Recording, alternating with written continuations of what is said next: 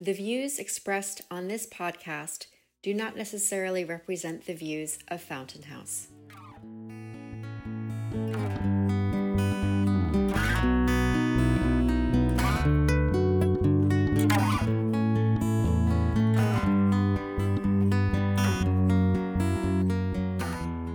Welcome to the launch of the Fountain House podcast entitled The Voices Within. With this podcast, Fountain House aims to highlight voices in our society who are so often silenced and stigmatized, the voices of individuals living with mental illness. In our podcast, we will present the lived experiences of our Fountain House community, people living and working with mental illness who volunteer to create a place of recovery and mutual aid. We hope to bring you meaningful content highlighting a diverse array of perspectives and experiences from our inspiring members, reflecting the strength and meaning of our community.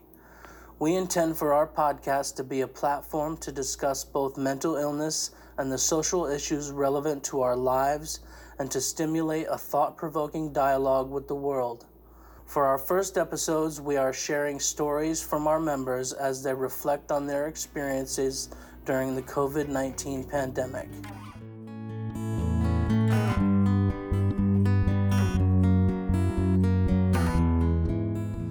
All right, hello everyone. My name is Michael Hamlin, and I'll be one of your hosts for the first episode of the new Fountain House podcast. So, a little bit about me. I've been a member of the Fountain House community for 15 years, and in that time have traveled with the clubhouse internationally, being both a student and teacher of mental health, language, best practices, recovery, empowerment, and philosophy. And now, my co host, why don't you tell us a little bit about who you are? Sure. Thanks, Michael. Um, my name's Elyse Shuk. I officially joined in March of 2017.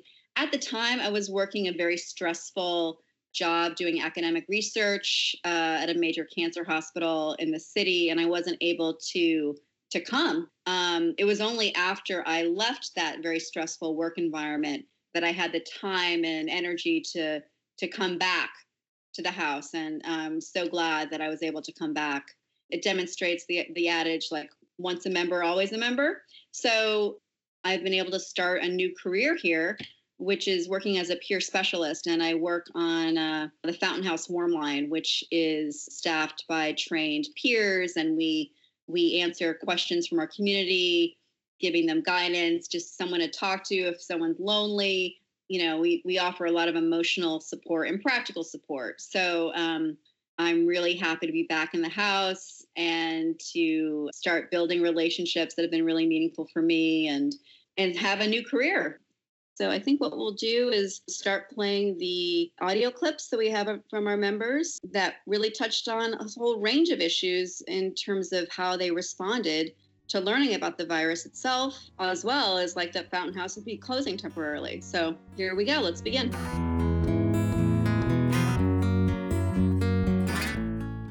So I'm here with my worker Johnny. Um, so Johnny, if you want to start, because I know we were in the mailroom together when we heard. So uh, what was that like for you?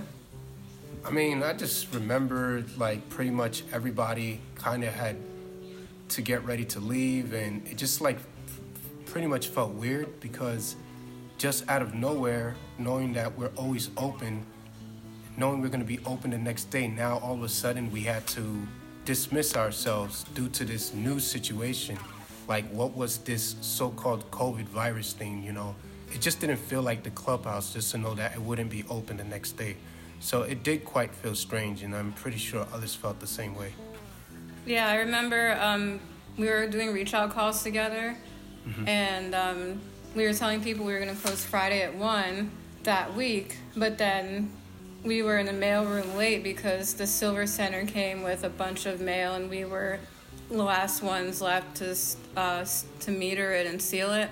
And then Samin walked in from the programming meeting and she was like, We literally have to shut down tomorrow. And I just didn't know what to say because it didn't hit me yet at that point though. And I remember I looked at you and I was like, So can we go to Grand Central? Like, can we take a walk across town? Because we did that during the Million Step Challenge over the summer. And that was kind of my way of like reclaiming some normalcy because I knew we were about to kind of lose that, but like I said, it wasn't hitting, so I kind of wanted to like grab onto anything I could that was normal. So those walks across to Grand Central over the summer were like a thing we did for the wellness challenge. And that felt routine because I just didn't want to exit Fountain House and be like, okay, bye. And it would feel super sad and melancholy. Like I wanted to leave in a way that would kind of be okay. You know what I mean? Yeah, I mean, it just pretty. It just felt like the world just changed, you know, just that day. Um, and then how we just pretty much developed into the virtual community that we are today. You know, where Fountain House is pretty much no longer that safe haven that members or staff could actually come to. So, just just understanding that, it just felt uh, quite eerie in, in a sense, but also this uh, feeling of uncertainty must have been unsettling to, to many of us. Not just being within the communication union, just walking, you know, that, that was a thought I had in my mind, you know. It was dark outside, and I remember we went to the red bleachers in Times Square before we got to Grand Central, and it was like, it was just wild. There was like nobody out there, and it just felt very, like, there was a sadness in the air. Absolutely. I remember thinking, I was like, I don't know when I'm going to see you again. Yeah, I mean, absolutely. I think even though there was a lot of changes that day, I think we still had hope that things would, one way or the other, get better. Yeah. Hopefully, we'll all be back together here in the house and mm-hmm. we can go back to what it once was.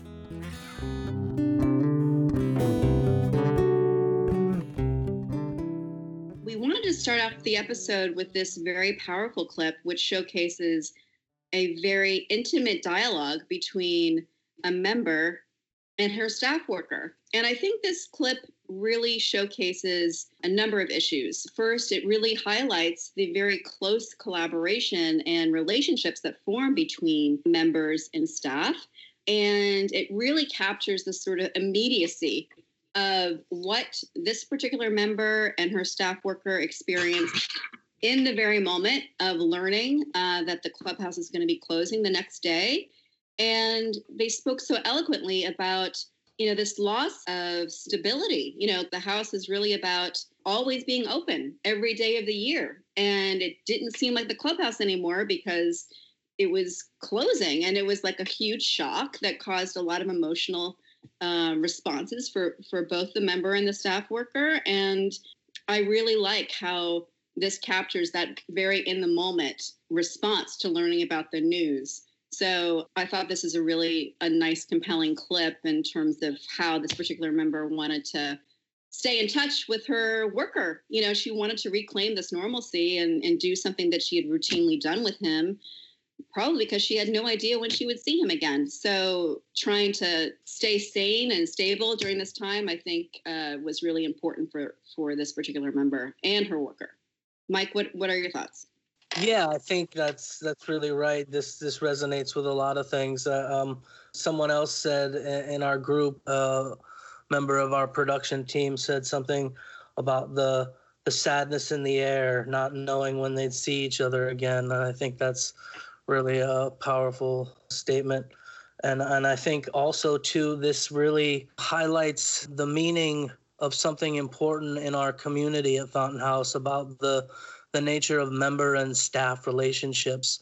At Fountain House in our community, um, members and staff are equal. They're really on equal footing, and it highlights something in in in our community that we that we cherish. This idea of relationship development, something in our in our community that is a, a part of the the recovery model and and the therapeutic nature of what happens at Fountain House, uh, a foundation of that is relationships and relationship development. And I think this uh, this this bit of dialogue here highlights the the importance and the meaning of those powerful relationships that exist at Fountain House between uh, members and staff working together side by side and and building relationships so uh, yeah i think that's really important yeah i totally agree and one last thing on that it's sort of like they they both wanted this sense of security you know this sort of need for security that was completely out of the blue taken away from them uh, that Fountain House does provide. And also, what you just said about the security of that very close relationship that forms between member and worker. And I think they both articulately kind of express the, the desire for security on, on both of those levels. So, really illustrates the power of our clubhouse model.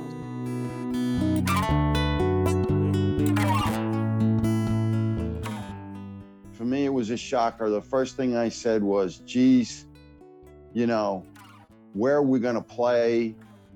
Uh, I'm not going to get to play. Um, I have nowhere to go. My whole world is is built around support, and I I can't go to therapy now. I can't go to Fountain House, and I can't go out, and I can't you know see the people that I see.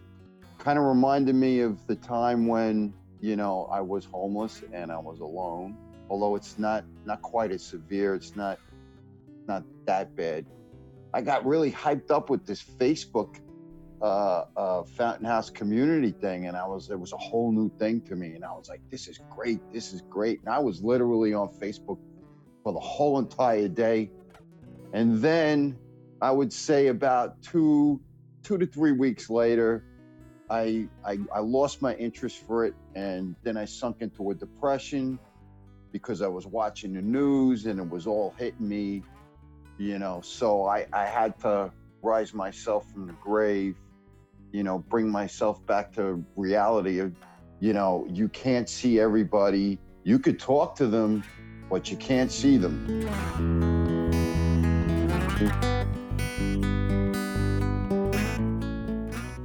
Um, so when covid came along i was already not really going to fountain house so much. I was trying to work. And so when everything got shut down, emotionally, I was still the same, but I just was spending my time in my apartment. So personally, didn't really affect me that much other than not uh, walking around. So I was stressed out inside rather than stressed out outside.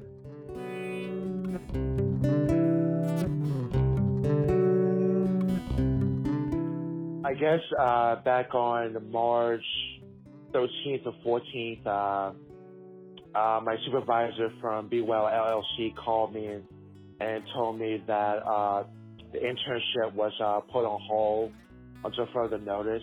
Uh, I think that's when I realized that the physical space uh, clubhouse would be closing. the official word came that following Monday, and I guess I was really, really sad uh, and really depressed uh, because I knew that, you know, life as I knew it was going to be changing. Uh, I had to come up with uh, a new routine uh, to both keep myself busy and at the same time relax. Uh, I'm one of those guys that, you know, n- never uh, spend large amounts of time at home, so that was kind of tough especially when realizing that, yeah, I'm going to be spending a large amounts of time at home. And, you know, with that comes cabin fever, which I suffer a lot. And try to go on walks. Um, it's not always feasible, especially when it's raining or when it's really cold. Uh, you know, the weather's been really crazy lately. I also had, you know, bouts of depression, you know, being cooped up in a house for long periods of time. I am missing my friends from Fountain House. Uh, you know, I had to get used to that. You know, but just seeing all the members and staff working together, talking together, relaxing. I I miss that a lot, but I also realized that how important it was for the physical clubhouse space to uh, close. It is for everybody's safety.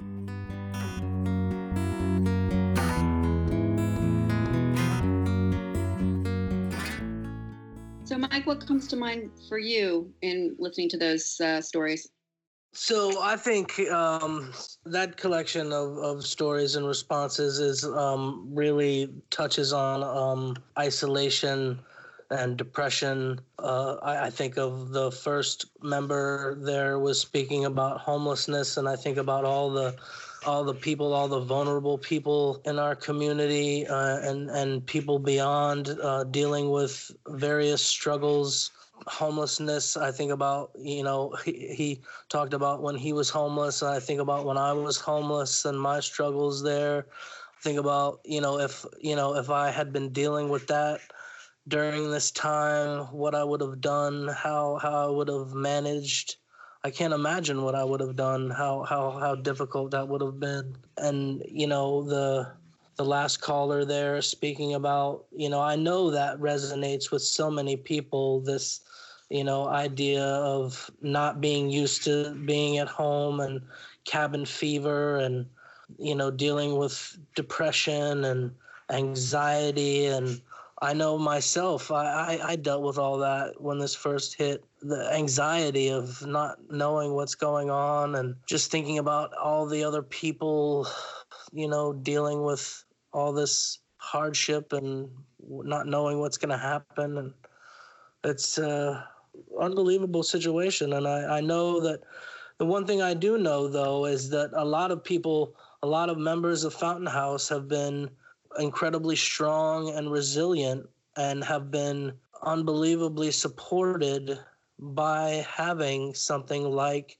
fountain house having a support system like the clubhouse community in their corner to back them up during this time. I know that that has made a world of difference for people who have been dealing with isolation and depression.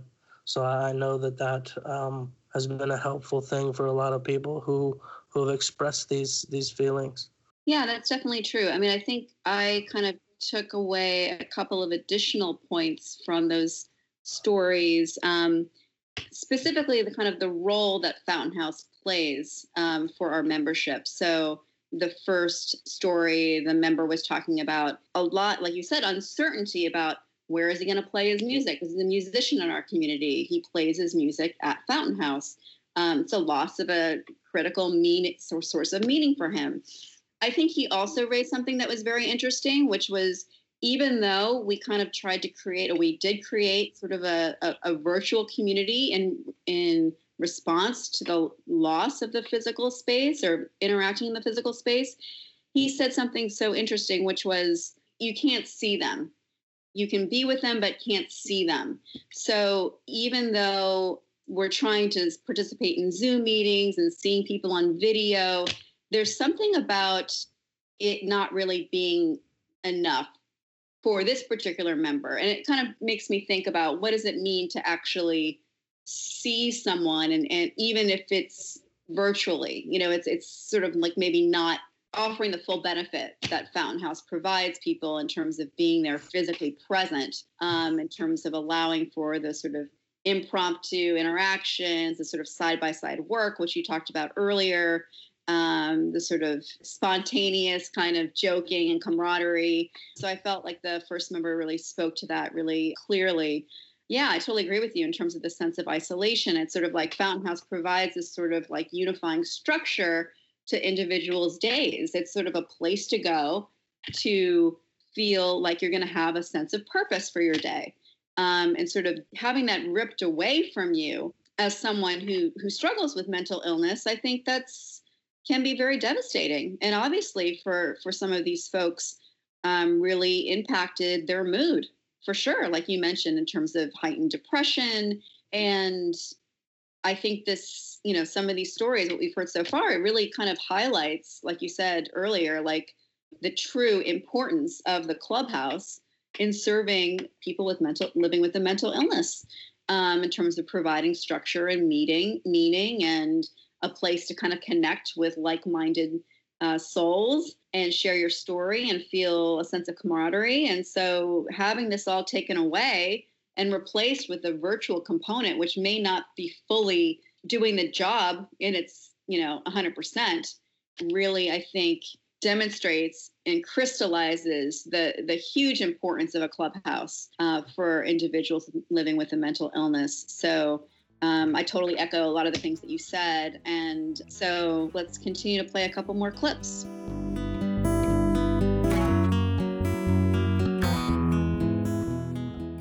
When I first heard that Fountain House is closing its physical doors, I was so upset because that gives me the strength to go through my days, to be um, involved. I'm in the home and garden unit. So um, in the beginning, I was at home. I was by myself, and I just nonstop TV until it was time to go to bed, and then I'd be upset as soon as I woke up again that I didn't know how to connect, how to do anything, uh, because I felt like I had too much time. Thankfully, I was taught to call in. I mean, I called in first to the warm line when I could, and that helped a little bit. But as soon as I understood how to use Zoom, I felt connected again and saw people that I hadn't seen for a while, and that really turned things around for me. So um, even though it's a virtual reality, it also uh, has been helping me tremendously.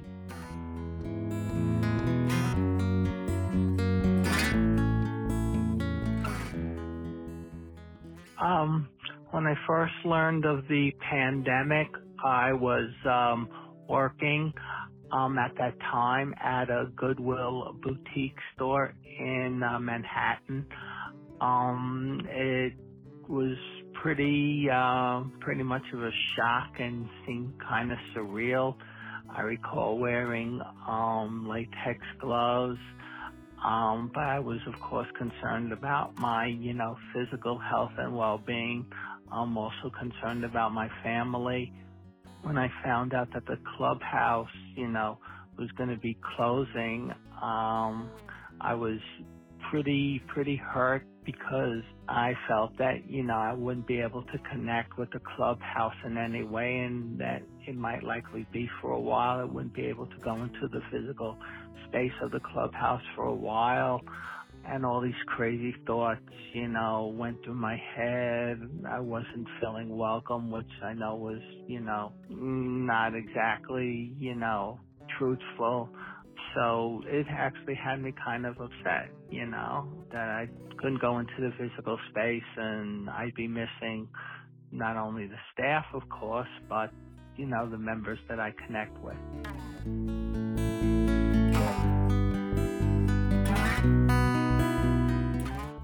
Um, I found out about COVID 19, the initial reaction I had was, well, I can see a pandemic coming down the road. Um, having a healthcare background, to me, I was somewhat concerned, but I wasn't as alarmed in the very beginning. So I was more looking at this from an observing eye.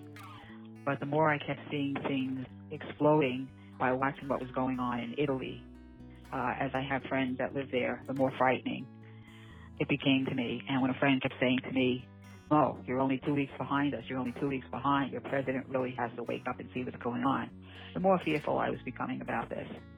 Um, of course, the fears that ensue as a result of this have really led me to become very vigilant, and of course, it's taken its toll on me emotionally, having, uh, you know, being the fact that I'm a, a immunosuppressed, compromised person uh, being a cancer survivor and having uh, an incurable problem where I have to take a certain type of treatment every other week to sustain my life. So of course it puts me at an impasse and I have to shelter in place in order to keep alive. And I'm at the mercy of other people.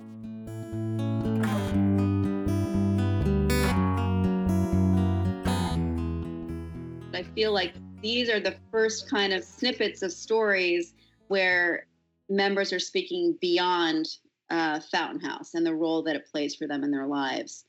That last clip was really about a very articulate member speaking about just this awareness and anticipatory anxiety about the virus in general and knowing that it was coming and concerns about how our president was handling the the impending crisis here what strikes me so strongly about that is is sort of that anticipatory anxiety and uncertainty. And another member who was speaking about concern for his family, you know, concern about how this virus could affect the health of for himself and his family. So I think that these stories, at least for me, start to capture some broader commentary about just responses to the virus in general and awareness that the virus is going to be coming and hitting our shores. Um, so I think that's interesting that that our members were very in touch with um, what's happening globally. Uh, so it's not necessarily just about closing Fountain House and, and how that's affected us, but we're aware of of sort of the global pandemic just as you know as the pandemic and how it's affecting everyone. I think also this grouping of, of messages speaks to the awareness and intelligence, the brilliance of our of our membership of people with mental illness, but also to the strength. I think you you said it right and it speaks to that to the to the to the intelligence, to the to the awareness, but also to the strength, the incredible strength of our membership. All the all the responses there spoke of dealing with incredible, you know, struggles and having you know vulnerabilities and having to overcome them and deal with them and that uh, that that strength is just incredible. And it, it, just inspires me all the time being a member of fountain house and seeing that and hearing those stories. It's just uh it's just uh an incredible thing a beautiful thing that that strength to hear about. So uh, that's what i take away from those from those responses. I totally agree. And I, I really appreciate you you raising that sort of positive tone and positive aspect of our membership because it's a demonstration of individuals living with mental illness who have been unfortunate to kind of be contending with that in their lives, but yet it's possible to, to have a sense of resilience and to cope and adapt in life. Um, and so many of our members do that. So I really appreciate that.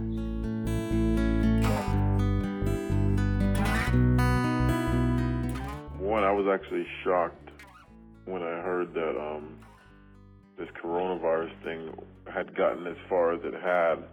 When I heard in February that somebody got infected in um, in, in in the United States, it started I think in Seattle.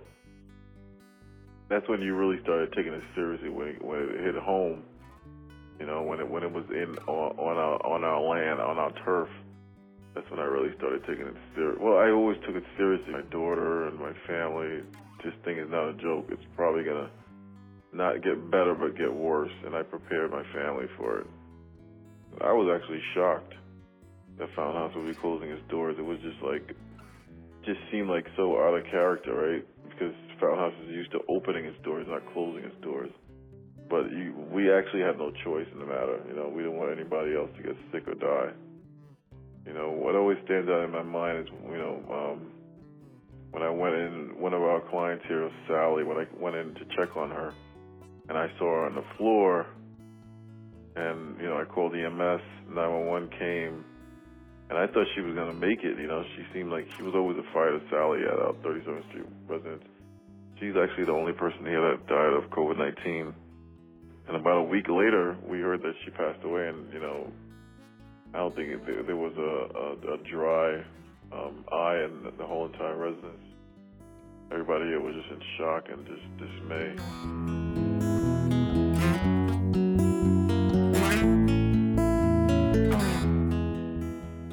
So this is a really powerful response from a staff member in our in our residential program. Fountain House um, has a residential program. It has it houses um, members of of our community. I think about around about 500 members live in um, buildings throughout the five boroughs.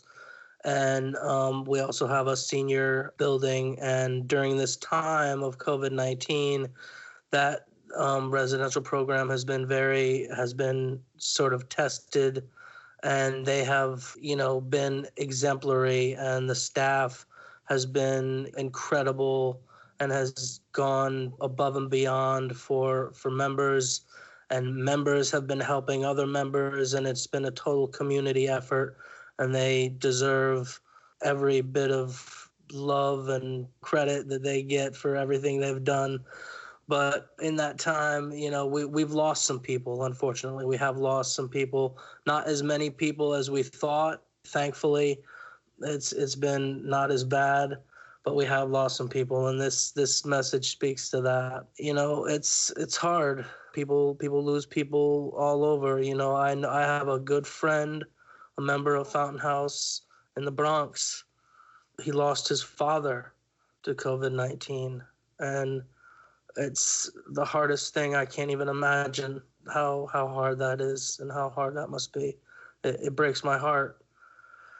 I think about it all the time, and I think about all those people who who are who have lost someone to this terrible disease that just just popped up, you know, out of nowhere. And I just think about it, and then I, I have friends, you know, members of Fountain House that uh, you know I knew I I know people that have passed away from this members that I know have known for years, and it hurt me deeply, and it's just it's terrible. So I think there's a space for for that and for for taking time to to grieve and to hear that and think about that. So that's that's what we're making time for. So.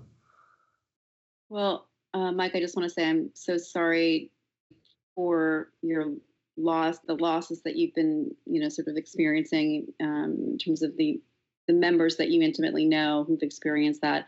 I know for me personally, um, one of my great aunts uh, passed away from COVID, uh, so it's affected my family directly as well, and I know it's affected uh, a worker that I'm close to in in one of the units that I worked with. You know, she lost her grandmother, so it's it's a totally tragic situation that um, we're still trying to figure out, sort of the the origins of this. And my personal view on this is, you know, this is a a global pandemic. The last time this happened is over hundred years ago, and we need to take advantage of this opportunity to make some real changes for the planet to address the sort of social inequities that have always been present here in our country that have been just completely exposed as a result of this tragic event. Again, my condolences, Mike, um, for you know the losses that you've experienced for other members. But just on on that point, I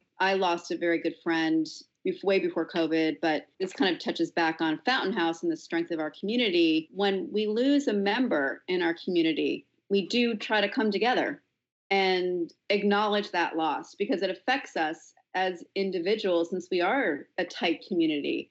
It's built on relationships, as you said earlier. We form relationships with both members and staff. And when we lose someone that's important to us, we pay homage to that person. We memorialize that person. We, you know, once we reopen in some capacity, there'll be a lot of outpouring of grief and ways to formally and informally pay tribute to, to the members that we have lost.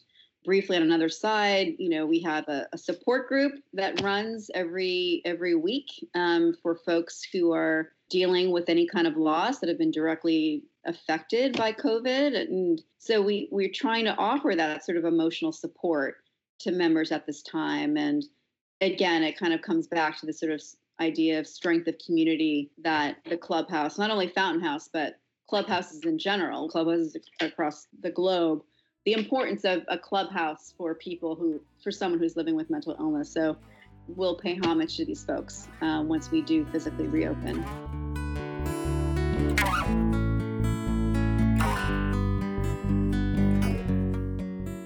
Uh, Fountain House closing from COVID 19 didn't really surprise me. Uh, in the weeks leading up to its closing, while I was in school, we were discussing coronavirus very deeply at my school. It appeared from what everyone was saying that everything was going to close.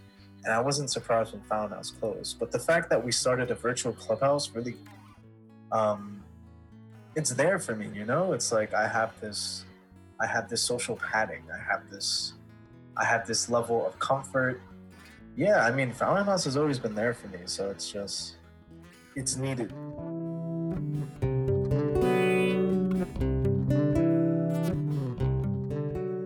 Honestly, when they when they said we're closing Fountain House, I was a little relieved because uh, I think I was really tired of going. yeah, uh, not gonna win this award. Uh, anyways, I, uh, I mean, they, the first thing they said was that I wasn't cooking anymore for the Wanaki, which is something I was doing, and I was a little relieved. I was like, oh, okay, I don't have to do that anymore. Great. And then they said we're, you know, we're quarantining, and I was like, all right.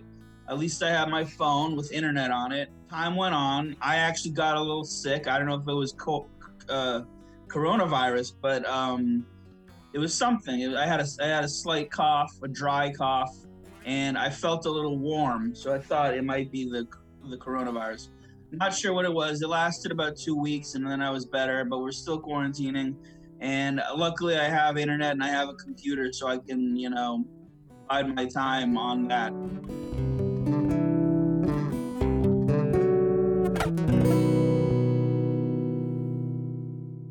When I first heard about the coronavirus, it was pretty early on, you know, all with China and virus breaking out. Then about two weeks before Fountain House closed, I had a conversation with Dr. Aquila. He doesn't even remember probably. It was very brief. It was in a hallway. And he had been in Italy. And he said, it's coming. And it's going to be big. And I was telling people this is going to be a ghost town. He wasn't spreading it because he didn't want to cause trouble, you know, in people's minds. And then I stopped telling people because I said, well, what good is that going to do? But uh, I was very apprehensive about being in my house alone because I don't like to spend extended periods of time in my house alone. I get things done by going to Fountain House and working on the computer and writing and doing stuff for the paper and commiserating and socializing with different people, you know, that I, that I, that I do and meeting new people. And that's my social life. And at night, I kind of take it easy, but that's because I've had a whole day to do things and be constructive and purposeful and, or not, or meander around and try to figure out what to do. But the, the point is now I was going to have weeks and maybe months of trying to figure out what to do with myself. I had been working on a play that got accepted into a festival, and now that wasn't going to happen, and that had been a lot of my focus. So I was very apprehensive, but I have to say that Fountain House really saved my life here, my mental and emotional life. Uh, you know, I was feeling apprehensive and worried and some sadness. Uh, and then I started getting into the Fountain House community and posting a funny song every day. I started writing spoof Corona songs, like I Will Survive with different lyrics and they were very well received. And I started going to groups and interacting, and that's great. That's great. It gives me a sense of purpose. It gives me a, a it kills time at the very least. It gives me a sense of purpose at the most.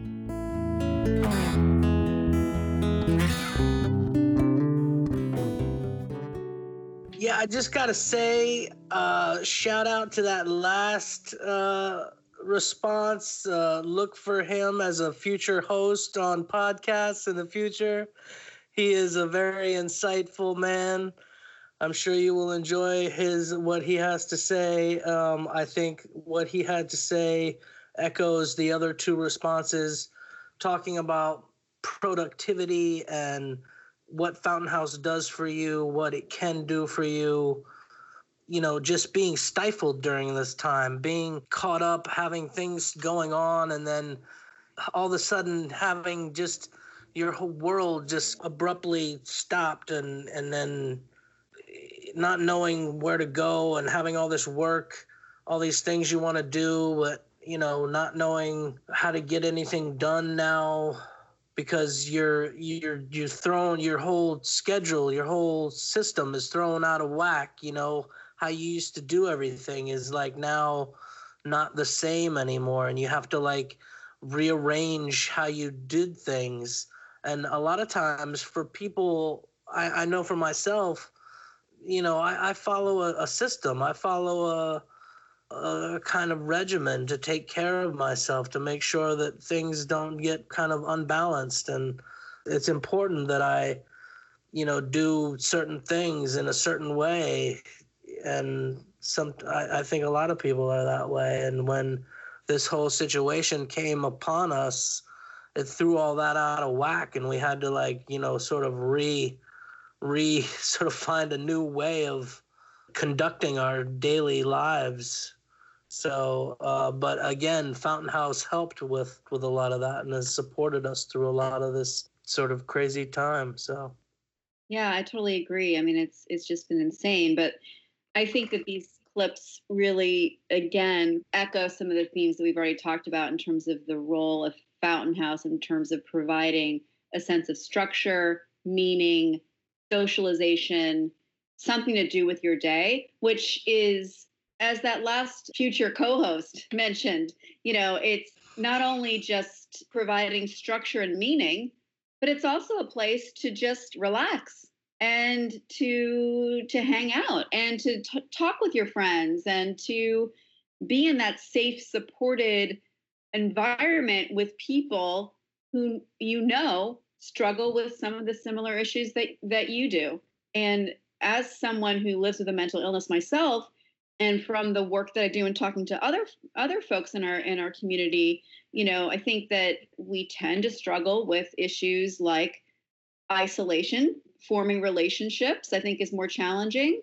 Uh, keeping a routine like you mentioned mike is being really important for you personally like keeping that kind of structure and and maintaining self-care practices. I mean i think all of those things are really really vital for people who live with a mental illness i think that unfortunately it's more challenging for individuals like us um, in those areas so um, it's affecting everyone um, but I think it's affecting our community particularly hard due to the inherent vulnerabilities that are part of what having a mental illness is like um, on a day-to-day basis. You know, one one last point that I want to make before before we wrap up is a lot of these stories are from um, members who do have that technical skill and prowess and capability of having a computer at home and having a smartphone and being able to connect to this new virtual community which fountain house just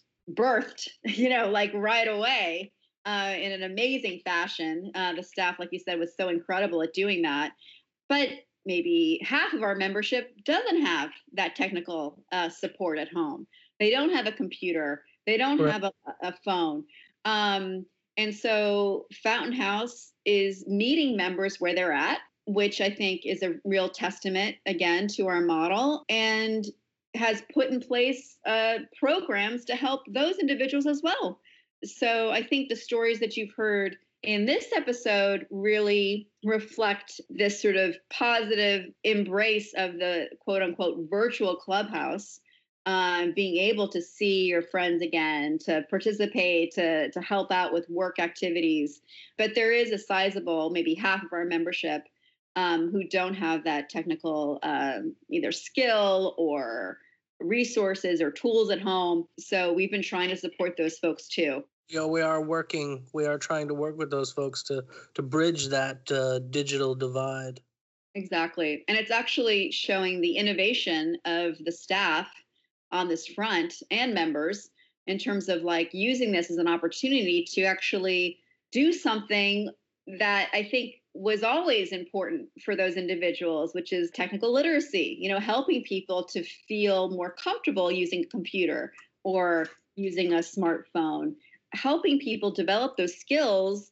And now Fountain House staff and members are responding to that to that need um, it's sort of like a silver lining, but um, hopefully in future episodes we'll be able to to hear the stories of some of those folks. I guess I thought we could just uh, quickly wrap up.